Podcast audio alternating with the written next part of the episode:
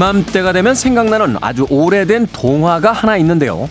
이야기 속에 등장하는 한 농부는 그의 자식들에게 이런 유언을 남깁니다. 이 넓은 밭 어딘가에 보물이 묻혀 있단다. 그 이야기를 들은 자식들은 매일같이 밭 여기저기 구석구석을 열심히 파헤쳤죠. 하지만 끝내 보물은 나오지 않았습니다. 대신 밭을 열심히 뒤엎은 덕분에 다음의 농사는 풍년이 됐고요. 올해도 이렇게 열심히 삽질만 하다가 가버리는구나 싶어지는 요즘 오래된 동화 속 농부의 이야기가 문득 떠오릅니다. 김태훈의 시대음감 시작합니다.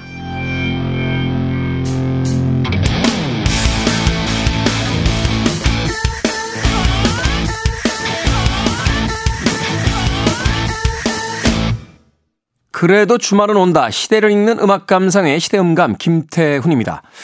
앞서 소개해드린 이야기 이소부화에 등장하는 포도밭의 보물이라는 어, 이야기죠. 동화책을 가까이 하던 어릴 때는 잘 모르다가도 어른이 된 뒤 다시 만난 익숙한 동화 속에서 삶의 통찰력을 배우게 될 때가 있습니다.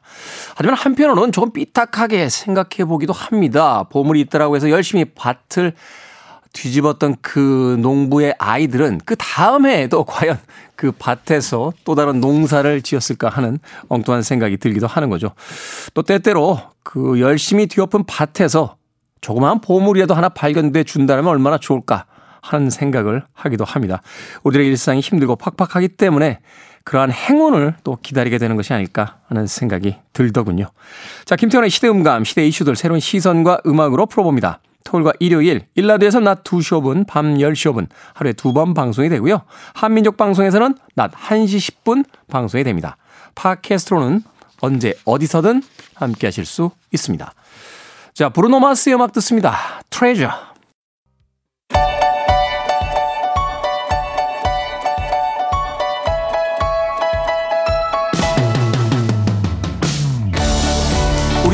좋은 뉴스와 나쁜 뉴스, 뉴스 good and bad. KBS 디지털 뉴스부 박혜진 기자 나오셨습니다. 안녕하세요. 안녕하세요. 자, good news와 bad news 중에서 어떤 뉴스부터 만나볼까요? 어, bad news부터 전해드리려고 하는데 네. 저 친구들이나 아니면 그냥 사실 산책하러도 경복궁 자주 갔었거든요. 그 이제 서울의 명소 중에 하나잖아요. 그렇죠. 데이트 취재도 코스. 많이 가고 네. 그랬었는데 깜짝 놀랐어요. 이 경복궁 담벼락에 낙서를 하는 테러가 있었더라고요. 저도 며칠 전에 뉴스 봤습니다. 아, 진짜 놀랐는데, 이, 처음 사건이 벌어진 게 16일 새벽이에요. 이 CCTV를 봤더니, 어두운 색을 옷을 입은 사람이 경복 담벼락에 스프레이로 낙서를 하더라고요. 그리고 휴대폰을 꺼내서 인증사진까지 찍습니다. 이 붉은색, 파란색 스프레이로 영화 공짜 이런 문구랑 함께 영화나 드라마를 공유하는 불법 스트리밍 사이트로 추정되는 낙서가 남아 있었습니다. 길이가 무려 40m에 달했고요. 이 낙서가 경복궁 서 쪽의 영추문 주변 그리고 국립고궁 박물관 주변에서도 발견이 됐습니다. 근데 아, 참. 이게 놀라운 일이잖아요. 근데 이거 한 번으로 끝나지 않았어요. 모방 범죄가 또 있었죠. 예, 모방 범죄가 하루 만에 같은 곳에 다시 낙서 테러가 벌어진 건데 이번에는 시발용 스프레이로 가수 이름이랑 앨범명을 적어서 이제 거의 뭐 낙서 테러 복원 작업을 하고 있는데 그 옆에 또 생긴 거예요. 음, 이 새로운 낙서가 이 기존 낙서를 보수하기 위해서 가림막을 쳐둔 곳에 옆에 생겨가지고 지금 다시 또 뭐 이거 관련해 가지고도 그때 누구냐 뭐 이렇게 했었는데 그 두 번째 낙서 용의자는 어 18일 오전에 그러니까 그 낙서를 한 범행 하루 만에 본인이 직접 자수를 했습니다. 네. 근데 처음 낙서한 용의자 두 명은 찾지를 못했었거든요, 바로. 근데 3일 만인 지난 19일에 경찰에 붙잡혔는데 결국 잡혔죠. 예, 알고 봤더니 10대 두 명이었어요. 어, 그래서 이 10대 두 명이 본인들이 어떤 의도를 가지고 한 게 아니라 소위 얘기해서 돈 받고 한 거라며요. 그쵸. 그러니까, 그러니까 이제 진술을 하기를 SNS에서 알게 된 익명의 의뢰자한테 착수금 명목으로 5만 원씩 두 차례에 걸쳐서 10만 원을 받았다. 근데 애초에는 수백만 원을 받기로 되어 있었대요. 근데 이거를 이제 수백만 원 받기 위해서 남자인 10대가 자기 여자친구랑 함께 스프레이 두 통을 아이고. 사서 범행에 나섰다. 네. 이 여자인 친구는 옆에서 그냥 지켜보고 있었대요. 그렇지만 같이 계획이라든지 이런 걸 했기 때문에 이제 공범으로 보고 있는 거고 이 SNS에서 알게 된 익명 의뢰자가 장소라 문구 이런 걸 다 지정해 준 걸로 파악이 되고 있습니다. 근데 뭐 수백만 원을 받기로 했지만 결국에 10만 원을 받고 추가금을 더 받지는 않은 것으로 확인이 됐고요. 이 두 사람에게는 어, 문화재보호법 위반과 함께 관공서의 서울경찰청 담벼락을 훼손한 혐의로 공용물건 손상죄까지 적용이 됐습니다. 아무리 10대라고 합니다만 또 수백만 원을 받기로 뭐 돼 있었다고 합니다만 이게 범죄라는 인식은 분명히 있었을 거 아닙니까? 더군다나 그렇죠. 일반 일반 주택가의 담벼락도 아니고 이거는 문화재 그렇게 한 거니까. 그러니까요. 근데 이제 중요한 건 이 두 명의 미성년자가 중요한 게 아니라 이 사주한 사람들을 찾아야 되잖아요. 어떻게 진행이 되고 있나요? 그렇죠. 근데 이게 해당 사이트가 그럼 과, 당연히 관련이 돼 있을 것 같다. 해당 사이트가 홍보를 위해서 이런 방식을 사용한 것 아니냐 이런 얘기들이 계속 나왔는데 네. 이 해당 사이트가 서버를 해외에 두고 있다고 합니다. 그래서 수사에 좀 난항을 겪고 있고 이게 불법 사이트니까 당연히 해외에 있겠죠. 그렇죠. 그래서 네. 사이트 측도 범행과 연관성을 부인하고 있기 때문에 지금 이거를 이제 찾기는 쉽지 않은 상황인 것 같고 쉽게 해서 심증은 가는데 이제 물증으로 연결시킬 수 있는 방법이 그렇죠. 지금 없다. 그런 뭐 이런 이야기인 거죠. 수사를 해야겠죠. 그리고 두 번째로 이제 모방 범행을 했던 20대 남성은 자수를 했잖아요. 네. 근데 이 20대 남성이 안 죄송하다. 이런 취지의 글을 또 자신의 블로그에 올렸어요. 죄송하다가 아니라 안 죄송하다. 그리고 경찰 조사에서도 문화재 낙서하는 행위가 대단하다고 생각했다. 라고 말해놓고 또 블로그에서는 예술을 한 것뿐 뭐 이렇게 얘기를 했습니다. 음, 어떤 어떤 분야에서 예술을 한 겁니까? 그러니까 모르겠어요. 이해가 가능한 범주는 아닌 것 같아요. 본인이 굉장히 그 쿨하고 굉장히 멋있다고 생각하는 것 같네요. 그럴 어. 수 있을 것 같아요. 그러니까 이제 이렇게 이야기하는 네. 거죠. 남들이 안 한 것을 해놓고 이제 우쭐하는 심리 같은 음, 것들인데. 그럴 수 있죠. 그래봐야 아, 문화재에다가 스프레이질 한 거잖아요. 아무래도 뭐 뱅크슈라든지 뭐 그 소위 이제 그래피티를 가지고 이제 예술하는 예술가를 좀 동경했던 것 같은데. 예. 근데 뭐 가수 이름 앨범 적은 게 어떤 예술이 되는지에 대해서도 엄벌 해야죠. 네. 네. 음복을 하는데 시간이 많이 걸릴 것 같습니다. 복구 작업하는데. 음, 복구도 하고 저도 이 기사를 되게 그 보면서 그 댓글들을 봤는데 대부분의 의견들이 예, 좀 강화해야 된다. 아, 이런 음. 범죄에 대해서. 아마 이게 뭐 법률 개정한다고 그랬는데 뭐 500만 원 이하 뭐 이렇게 돼 있는데 500만 뭐원 이하가 아니라 몇몇 이상 이런 식으로 좀 강력한 처벌이 좀 있어야 된다라는 이야기들도 나오고 있더군요. 공공의 재산인데 안 죄송하다는 또 뭔지 모르겠습니다. 네, 안 죄송하다. 네. 자, 이번 주 굿뉴스 어떤 뉴스입니까? 굿뉴스. 아, 저희가 사실 배드뉴스 때도 되게 많이 전해드렸던 저차, 저출산 문제, 저출생 문제. 근데 이번에 합계 출산율 올해 3분기 0.7명까지 떨어지고 이 문제가 더 심각해지다 보니까 19일에 있었던 국무회의에서 이 저출산 문제를 해결하는 방안을 내놨습니다. 그간의 육아휴직 제도가 사실 주변에도 보면 대부분 엄마들이 쓰거든요. 아빠들이 쓰는 경우가 거의 없어요. 그렇죠. 제 주변에서도 남자들이 육아휴직 썼다는 분들은 거의 못 네, 봤던 것 같아요. 진짜 많이 없죠. 사실 저희 회사에는 좀 있는 편이긴 한데 이게 네. 굉장히 이례적이고 주변에도 보면 거의 엄마들이 쓴다는 경우가 많은데 이 내년부터는 부모 모두 육아 쓰, 휴직을 쓰는 가정에 반년 동안 최대 3,900만 원의 급여를 지급하기로 했습니다. 3,900만 원. 네. 음. 실제로 아까 말씀드렸던 것처럼 아빠 육아 휴직이 여전히 10명 가운데 3명도 되지 않고 사실 그거 가 가능한 곳도 대기업 다니는 직원들이 대부분이었어요. 그렇죠. 사실 이제 중소기업체 같은 경우는 인력 손실이 크죠. 그렇죠. 어, 직원 한 명이 몇 달씩 이제 음. 나오질 못하게 되면 그래서 이제 실효성이 별로 없었던 거잖아요. 그렇죠. 그러니까 이게 아빠 육아 휴직을 늘려야 되는데 사실 그게 아빠가 육아 휴직을 하게 되면 경제적 부담이 커지는 게 가장 큰 문제였을 거잖아요. 네. 그러니까 그런 상황을 고려해서 새해부터 기존의 이제 3 플러스 3 육아휴직제를 6 플러스 6으로 확대하기로 한 거고 이게 뭐냐 부모가 모두 육아휴직을 쓸 경우에 급여 지급 기간이 첫 3개월에서 6개월까지로 늘린다는 거예요. 그리고 적용 대상은 아이가 태어난 지 12개월에서 18개월까지로 확대를 합니다. 음. 그리고 급여 상한액도 늘리는데 첫 달에 200만 원에서 시작해서 마지막 달엔 450만 원. 그래 그렇게 하다 보니 부부 합산 월 900만 원까지 받을 수 있는 거예요. 이렇게 다 계산해 보면 6개월 동안 받을 수 있는 게 최대 금액이 3,900만 원입니다. 아, 적진 않군요. 네, 적진 어. 않죠. 그렇군요. 이렇게라도 해서 아이를 좀 낳고 어, 좀 키울 수 있는 환경이 되면 좋겠습니다만 글쎄요 드라마틱하게 늘까 또 의심도 들긴 하는데 계속해서 감론 일박이 사실 있긴 하죠. 근데 이제는 어, 정부뿐만 아니라 사실 지자체도 발 뻗고 나서고 있어요. 워낙 이제 인구가 줄어들고 있다 보니까. 있으니까. 최근에 이것도 기사가 되게 많이 됐었는데 혹시 인천에서 1억 준다 이런 얘기 들어보셨어요?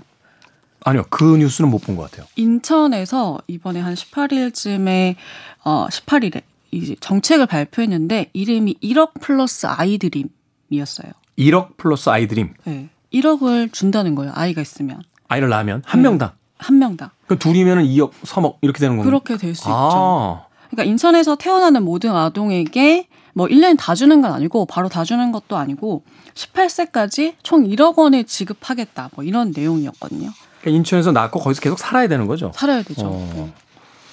근데 이것도 사실은 그 원래 주는 각종 지원금들이 있잖아요. 뭐 임신 출산비, 뭐 첫 만남 이용권, 부모 급여 이런 것들은 사실 원래도 지급하고 있던 건데 네. 이 금액이 한 7,200만 원 가량이 되고 여기 인천에서 추가로 2,800만 원을 준다는 거예요.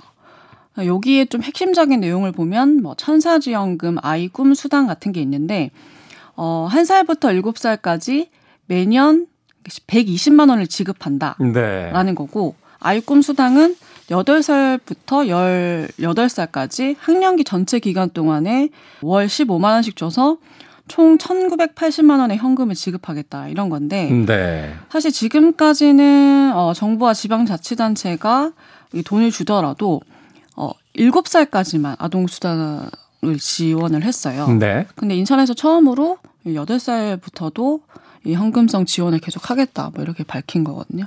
사실은 뭐 아이를 낳아서 이제 키우는 영유아기 때도 돈이 많이 들어갑니다만 이제 제일 큰 게 학비, 그렇죠. 사교육비, 그렇죠? 사교육비 뭐 이런 하잖아요. 것들인데 네. 뭐 부족하긴 하겠습니다만 기본적으로 이제 학업 고등학교까지 이제 졸업할 때 정도까지는 이제 일정 금액을 지급을 하겠다 좀 이렇게 이야기를 하는 거죠. 그러니까 1억 플러스 아이드림이라고 하는데 이걸 이제 일시불로 주는 건 아니고 이제 아이가 18살이 될 때까지 지원하는 전체 금액이, 전체 금액이 1억이다. 이 정도 될 거다라고 이야기를 하고 있는 거군요. 어, 실질적인 도움은 좀 어느 정도 되겠네요. 그래도. 어, 근데 여전히 이제 생각하게 되는 건 이런 겁니다. 아, 아이를 낳을 계획이 없는 사람들마저도 과연 아이를 낳겠다라고 할 만큼 매력적인 것인지 그거는 이제 고민해 볼 만한 문제죠. 사실 1억을 준다고 해도 총 아이를 키우면서 드는 비용이 1억이 1억이 넘어 버린다면 이제 고민을 하게 될 거잖아요. 그런 부분들까지 이제 고려를 해야 되는 정책이 나와야겠죠. 박혜진 기자 인천으로 이사 갑니까? 고민해 보려고요. 얼마 전에 결혼해서 이제 신혼을 맞이했는데 고민해 봐야죠. 인천도 해본다. 선택지에 넣겠습니다. 아, 사실 여의도까지 뭐 이렇게 멀지 않아요. 그렇죠. 선택지 한번 들어가. 만약 이제 박혜진 기자가 인천으로 이사를 감행했다라고 하면 어 매력적이다. 그렇죠. 아, 이 괜찮은 실효성이 있는 제도다라고 이제 우리가 검증을 해볼 수 있을 음. 테니까 박혜진 기자. 네. 잘 자, 생각해 보겠습니다. 네, 김태훈의 시대음감 다음 주까지니까 네, 다음 주까지 의견을 저한테 넘겨주시면 네, 제가 한번 음, 알겠습니다. 자, 굿뉴스와 배드뉴스를 다루는 아, 박혜진 기자와 함께 이야기 나눠봤습니다. 뉴스 good and bad였습니다. 고맙습니다. 고맙습니다.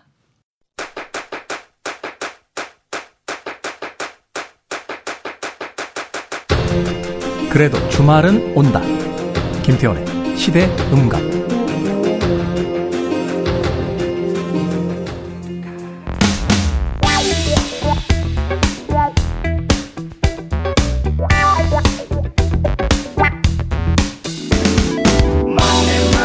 한해 동안 우리가 우는 소리를 너무 많이 냈던 걸까요? 그토록 기다렸던 산타 랠리 시즌 산타가 오긴 오는데 썰매가 텅 비어 있다는 이야기가 들려오고요.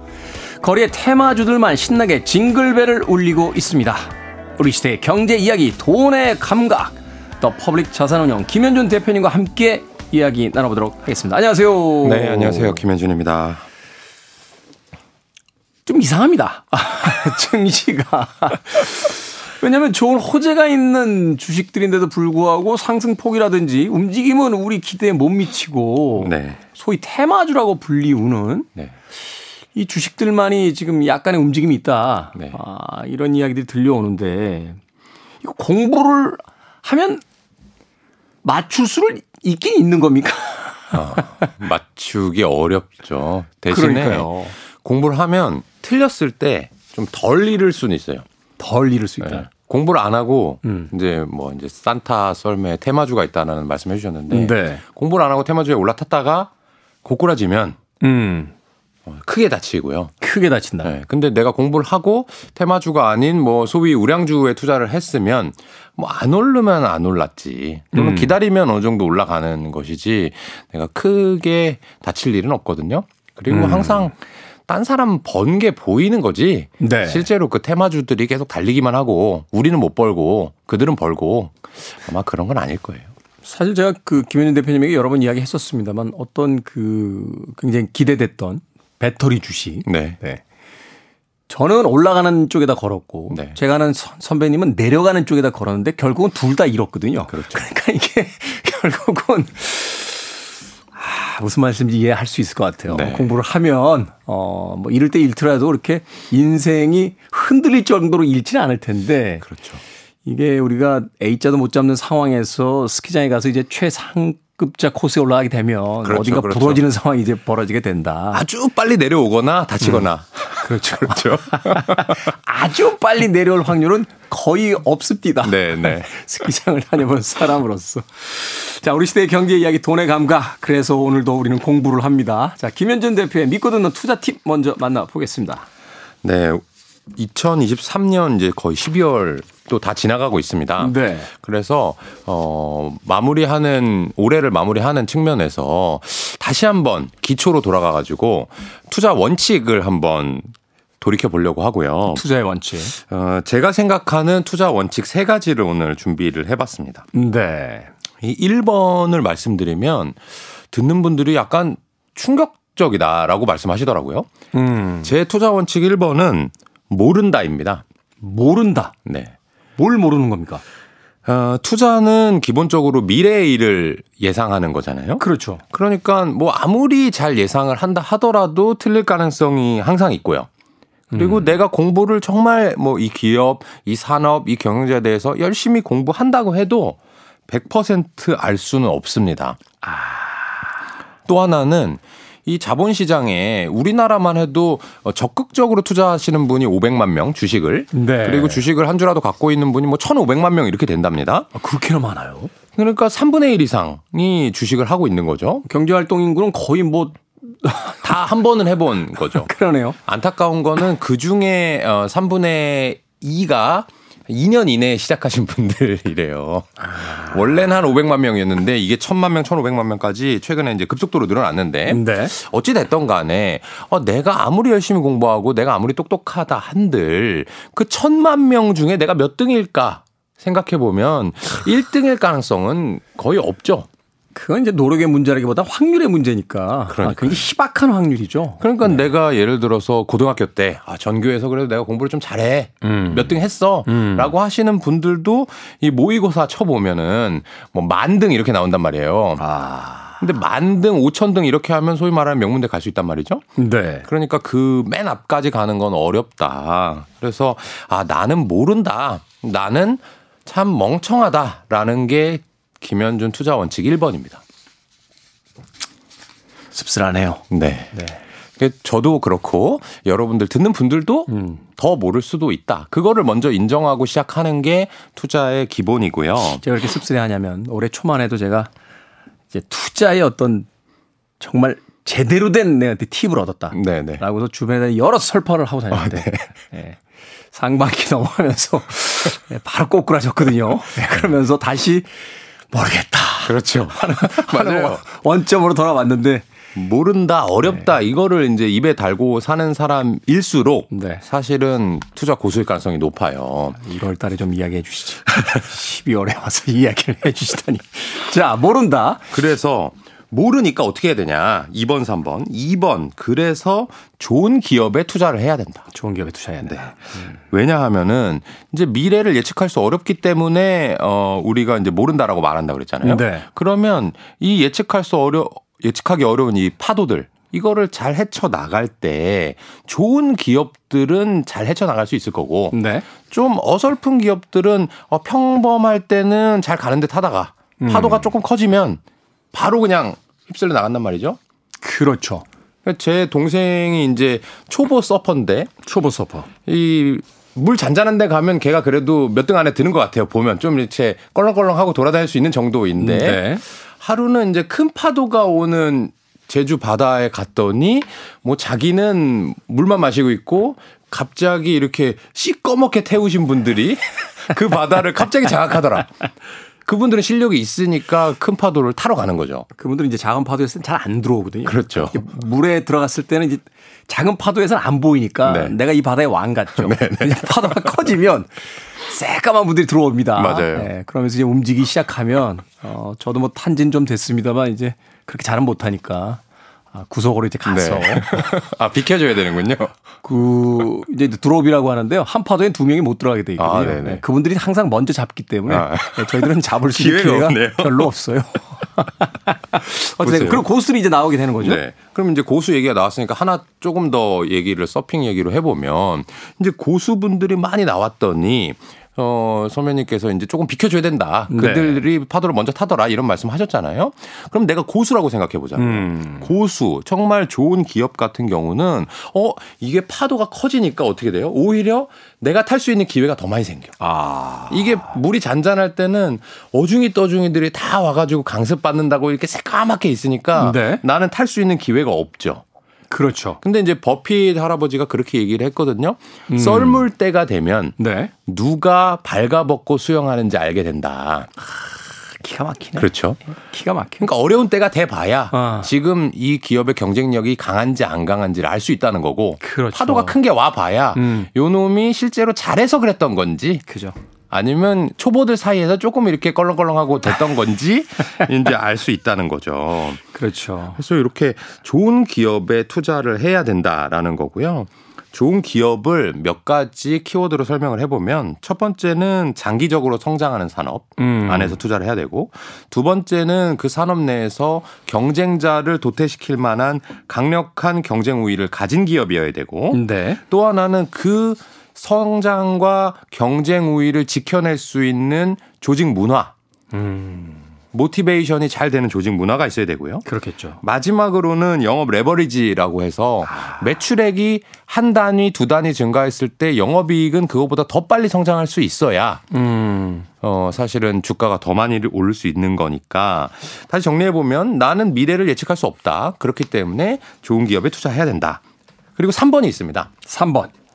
그리고 싸게 사야 한다. 이게 관건이에요. 네, 이게 이게. 관건이야. 아무리 좋은 기업도 비싸게 사면 음. 사실은 돈을 벌기 어렵거나 아니면 위험한 상태가 왔을 때 잃을 수도 있어요. 작년에 제가 후광에서 샀거든. 네. 예, 머리 꼭대기에서 후광에서 샀더니 아, 꼭대기 위. 네. 꼭대기 위 후광에서 후광. 야, 겁나게 떨어지더군요. 그러니까요. 제가 이제 들어보면은 선배님께서도 어, 소위 말하는 잡주를 하는 게 아니라 네. 이 누가 들어도 알만한 기업들을 주로 매매를 하시더라고요. 근데 그렇다 그렇죠. 하더라도, 하더라도. 비싸게 사거나 또는 맞아요. 이 여러분들 그럼 이렇게 말씀하실 거예요. 아, 주가가 싼지 비싼지 어떻게 알아? 나 이거 계산하는 거 잘 못하는데? 이렇게 보면 되는데 어떠한 주식을 내가 살려고 했단 말이죠. 근데 그 주식에 대한 내용을 나만 아는 게 아니라 내 친구도 알고 음. 회사 동료도 알고 음. 인터넷 게시판에 엄청 많이 나오고 신문 기사로 많이 나오고 있으면 그건 많은 사람들이 관심이 있다는 뜻이고요. 네. 그렇지 않을 때에 투자를 해야 됩니다. 음. 그렇게 않을 때는 근데 겁이 날 거예요. 아무도 이 얘기를 안 하니까 그렇죠. 와 이거 회사 안 좋은 거 아니야? 왜 기자들도 기사를 하나도 안 써?라고 이제 얘기를 하시겠지만 어, 역사적으로 통계적으로 볼 때 그런 식으로 소외돼 있을 때 투자를 해야지만이 돈을 벌더라고요. 이게요. 그렇게 어렵게 생각할 것도 없이 그 주식 거래 어플리케이션 들어가면 네. 그 회사 이제 주가 이렇게 누르잖아요. 네. 그럼 전문가들이 의견을 다 거기다 붙여놨어요. 이미 네, 네. 이게 지금 무릎이다, 허리다, 발목이다. 네. 그걸 평상시 그렇게 보다가 꼭 이렇게 뭐에 한번 씌워요. 그렇죠. 씌우면 더 잘 될 것 같으니까. 그러니까 분명히 전문가들이 경고하고 있었는데 너도 나도 들어가서 계속 올라가니까 나만 이 기차를 못 타는 게 아닌가. 그러니까요. 그게 참 요새 생각해 보면 이 투자할 때 실패하는 가장 큰 원인이 음. 남이랑 비교하는 것 같아요. 그래요, 맞아. 이제 옆 사람들을 쫓아가게 돼 있어서 내가 안 벌면 뭐 잃는 건 아니고 내 월급 그냥 따박따박 벌면 되는데 어 나는 이만큼인데 요놈 내 친구가 갑자기 부자가 되는 꼴을 못 보는 거야. 그러니까 나도 하고 싶은 그건 거지. 못 견디지. 왜 심리, 심리 게임에 이런 게 있어요. 심리 게임에. 그러니까 아, 심리 게임에 옆 사람과 내가 각기 100만 원씩을 버는 것보다는 네. 옆 사람은 한 푼도 못 벌고 나만 50만 원 버는 쪽에다 더 많은 사람들이 투표를 한다는 거예요. 참. 그러니까. 그래서 제가 예, 꿀팁을 하나 드리면 네. 저는 주식하는 사람이랑 안 만납니다. 그 얘기 꼭 하시더라고요. 네.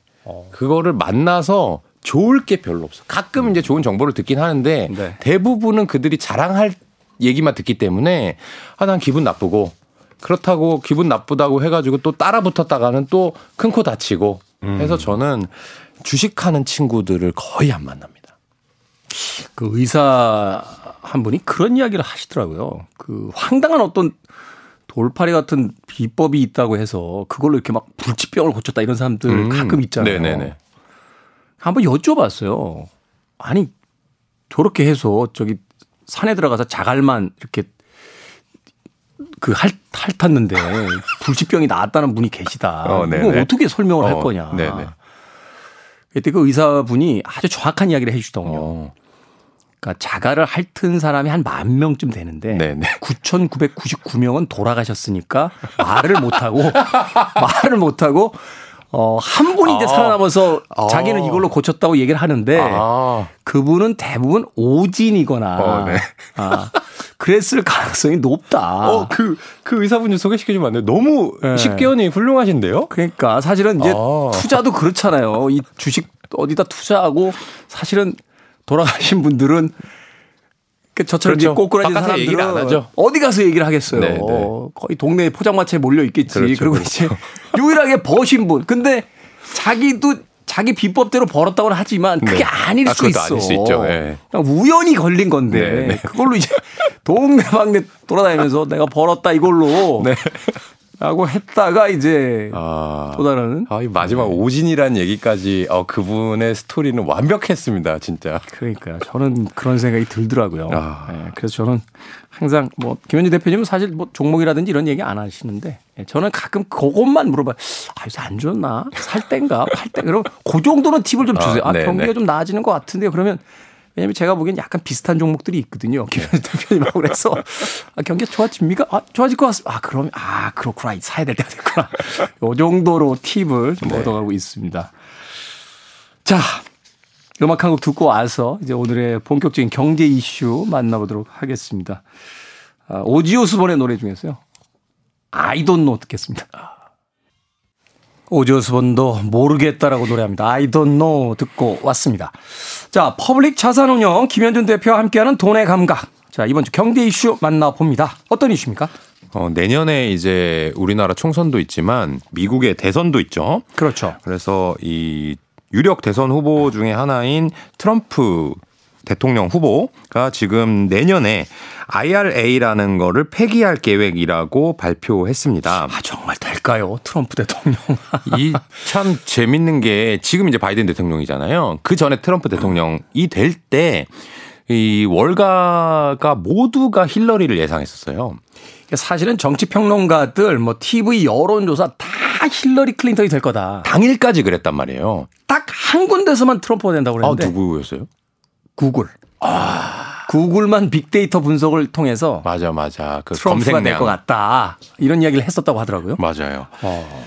때는 이제 모두가 힐러리가 될 줄 알았는데 트럼프가 되면서 시장이 대패닉에 빠진 적이 있어요. 그렇죠. 예상한 대로 안 갔으니까. 음. 근데 지금은 또 대부분의 여론조사나 언론에서 이 트럼프 전 대통령이 다시 당선될 것이다라고 이제 얘기를 하다 보니까 트럼프 대통령의 공약들도 이 자본시장에서 관심을 안 가질 수가 없습니다.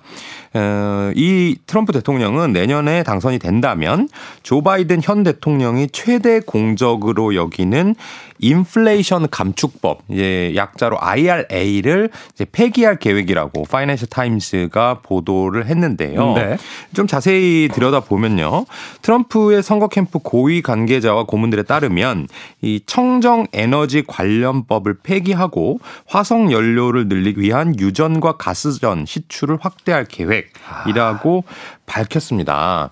이게 뭐 많이들 아시겠지만 미국의 이제 민주당 쪽에서는 청정 에너지, 뭐 신재생 에너지, 태양광이나 네. 풍력 이런 거에 대한 관심이 상당히 높은 쪽이고요. 이 공화당 특히 트럼프 같은 경우는 그런 것보다는 당장 경제를 살리는 게 중요하다라고 얘기를 하면서 소위 이제 러스트벨트 쪽부터 시작해서 이제 미국 백인 중산층들의 이제 그렇죠. 일자리를 더 확보를 해야 된다 이 이야기를 하고 있는 거죠. 그렇죠. 그쪽에 이제 공장이라든지 이런 게 많이 돌아가야지만이 어 본인의 지지층이 이제 돈을 번다고 생각하고 있고요. 이 청정 에너지를 만드는 거는 우리가 이제 미래에 우리의 후손들을 위해서 어, 지구를 좀 깨끗하게 만들자라는 취지는 있지만 네. 어찌 됐건 간에 이 석유를 써가지고 발전을 한다든지 뭐 자동차를 굴린다든지 하는 것보다는 지금 당장은 비용이 더 들어가는 게 사실이거든요. 네. 그래서 트럼프 대통령이 바이든 대통령의 최대 공적을 아예 이제 뒤엎겠다. 이렇게 음. 얘기를 하고 있습니다. 그런데 이게 어떤 문제를 가지냐 하면 우리나라 입장에서요. 우리나라는 이 바이든 행정부의 출범 이후에 대미 투자 규모, 미국에다가 이제 직접 돈을 가져가서 투자를 한 게 550 5억 달러, 한국 돈으로 음. 72조 원에 이르거든요. 아, 엄청나군요. 예, 이게 바이든 대통령도 뭐 청- 청정 에너지를 관심을 가지긴 하지만 자국의 경제라든지 이런 게 훨씬 더 우선이기 때문에 인플레이션 감축법이 이런 겁니다. 아, 우리 민주당은 어, 비용이 많이 들어가는 청정 에너지라든지 전기차 이런 거를 어, 작년 할 거야. 다만 음. 어, 니네들이 이런 걸 우리나라에서 팔고 싶으면 우리나라로 가져와서 만들어. 그렇게 되면 자국의 고용이라든지 경제가 좋아지고요. 어떻게 보면 한국이나 중국에서 만들어가지고 수출 수입하는 것보다는 훨씬 더 비용이 덜 들어가니까 음. 자국의 인플레이션을 줄이면서도 청정 에너지나 이런 것들을 좀 장려할 수 있는 그런 방안이 되는 거거든요. 그렇겠네요. 그래서 지금 몇 년 동안 우리나라 제조업체들이 많이 들어보셨을 거예요. 삼성이니 현대, SK, LG가 미국에 다 공장 짓는다고 뉴스 내보내고 뭐 첫삽 떴다 이런 뉴스 나오고 하는 거를 보실 수 있을 건데 사실은 뭐 반도체 공장도 미국에다 지으라고 막 그렇죠. 그 약간의 강권이 있었잖아요. 그렇죠. 어, 안 미국 그러면. 이제 네. 안 사준다. 아예. 그러니까. 뭐 이런 식으로 얘기가 나왔기 때문에 우리나라는 이제 정치 군사적으로도 미국과 이 긴밀한 상황에 있어서 네. 그거를 이제 아예 무시할 수 없었던 상황일 거고 미국이 전 세계에서 가장 큰 경제 구역이자 소비 시장이기 때문에 당연히 이제 기업들은 그쪽을 따라서 간 거예요. 음. 그래서 돈을 일단 투자를 해놨는데 만약에 트럼프가 당선이 됐다. 음. 그러면 이제 한 10년 전을 돌이켜 보면 어 이분은 경제 정책에서도 사실은 엄청난 자국 우선주의 를 이제 표방하기 때문에 어떻게 보면은 기존의 이 경제 질서를 아예 무시하고 시작을 한단 말이에요. 네. 근데 특히나 국내 기업들이 여기다 투자를 해놨는데 이제 이거 아예 관심 없어. 니네 미국에 투자했다고 해서 나 보조금 주는 거 몰라? 그거는 바이든이 한 거야? 이렇게 해버리면 우리나라의 이 전기차 업체들, 뭐 2차 전지 업체들, 반도체 상당히 고통을 받을 수도 있는 그런 상황이거든요. 생각보다 큰 일이네요. 왜냐하면 이제 그 대기업이라고 합니다만 이게 엄청난 금액을 투자를 해놨는데 이 네. 정책이 이제 틀어지게 되면 소위 이제 기업에서 얘기하는 이제 유동자금이 잠겨버리는 거잖아요. 맞아요, 맞아요. 이게 이제 회수가 되는데 언제가 될지를 모르는 상황이 되면 그렇죠. 사실 뭐 cash flow라고 하나요? 이제 자금 흐름 자체가 안 좋아지고 그렇죠. 딴 데다 썼다면 충분히 조금 더 효과적으로 쓸 수 있었던 돈인데 네. 그렇게 못 하는 거고 과거에 보면은 트럼프가 가장 경제적으로 전 세계에 큰 영향을 미쳤던 게 중국 정부와 각을 세웠던 거거든요. 그렇죠. 그러면서 우리나라 회사들이 어떻게 됐냐면은 삼성이든 현대든 LG든 간에 중국의 공장을 대부분 닫거나 축소를 하고 다 베트남으로 옮겨갔단 말이에요. 네. 그런 게 사실은 또 재현되는 게 아닌가 이런 우려가 좀 들고요. 사실은 트럼프가 이제 중국하고 사이가 안 좋아지면서 미국 경기만 살아나고 전 세계 경기는 다 죽었잖아요. 맞아요, 맞아요. 아, 그게 이제 어떻게 보면 트럼프가 어, 자신의 공약대로 잘 이제 정책을 한 거긴 한데 우리 입장에서는 좀 불확실성이 있고요. 네. 어, 마지막으로 이제 투자자의 관점에서 팁을 하나 드리자면은 제가 아까 힐러리하고 트럼프하고 이제 경쟁했을 때 얘기를 왜 꺼냈냐. 힐러리가 될 줄 알았는데 트럼프가 됐기 때문에 큰 문제가 생긴 거거든요. 그럼 음. 지금은 반대로 모두가 트럼프가 된다고 생각하고 있어요. 그러니까 기업들이나 투자자들도 어떻게 보면 앞으로 1년간 준비할 시간이 있는 거고요. 음. 그리고 혹여 트럼프가 안 되고 민주당이라든지 공화당의 다른 후보가 된다라고 하면은 네. 오히려 지금 뭔가 이렇게 죽을 쓰고 있는 그런 소외된 주식들 중에서 반대로 힐러리 주식들이 안 되고 트럼프 주식들이 대박 난 10년 전처럼 이번에 그렇게 될 수도 있거든요. 아, 그러니까 꼭, 아, 트럼프가 무조건 될 거야. 어, 트럼프는 인플레이션 감축법 폐기한대. 트럼프는 자국 우선주의야. 라는 거가 아무리 사실이라 하더라도 거기에 너무 매몰돼가지고 베팅을 해버리면 음. 틀렸을 때 틀렸을 때. 아까 팀 투자팀 얘기한 것처럼 틀렸을 때 크게 손해 볼 수 있으니까 또 한번 반대로 생각해 볼 시기가 아닌가 이 생각이 듭니다. 이건 사실 이제 누가 된지를 미리 우리가 결정을 해놓고 투자를 시작을 하게 되면 물론 뭐 이제 점점 임박해 가면 어떤 퍼센테이지를 통해서 이제 확률이 올라가긴 하겠습니다만 그래도 결국 이제 도박의 형태가 될 수 있다는 거잖아요. 그렇죠. 네. 그러면 이제 민주당과 공화당이 이제 주요 정책들을 가져다 놓고 서로 각기 다른 정책들은 지워버리고 네. 공통의 정책이 무엇인가를 이제 찾아낸 다음에 아, 그렇죠. 그걸 가지고 좋죠. 이제 투자의 어떤 팁의 기준으로 삼아보는 이런 네. 또 지혜가 또 있어야겠네요. 그것도 좋은 방법인 것 같아요. 제가 약간 그런 기분이거든요. 그러니까 김현준 대표님하고 이야기하다 보면 수업 시간에 선생님 이야기를 정말 잘 알아듣고 네. 잘 받아 적는데 시험만 보면 이상해지는 거예요. 그러니까 아 참. 그거는 복습을 안 해서 그렇죠. 보통 이제 집에 가서 복습하고 시험 공부를 하면 어 내가 이해했으니까 잘 풀 수 있다 하지만 어 나 이해했으니까 이제 네. 망고땡 놀아야지라고 하면 이제 시험 때 기억이 안 나는 거죠. 그렇군요. 예. 내년에 참 일이 많습니다. 한 4월에 우리 총선도 있고 이제 겨울이 되면 이제 미국에서 이제 대통령 선거도 해야 되는데 이런 어떤 정치적인 이슈들이 또 경제에 영향을 미칠 수밖에 없기 때문에 경제에 대한 공부를 하기 위해서는 정치적 이슈에 대해서 조금 더 생각을 해봐야 될 것 같습니다.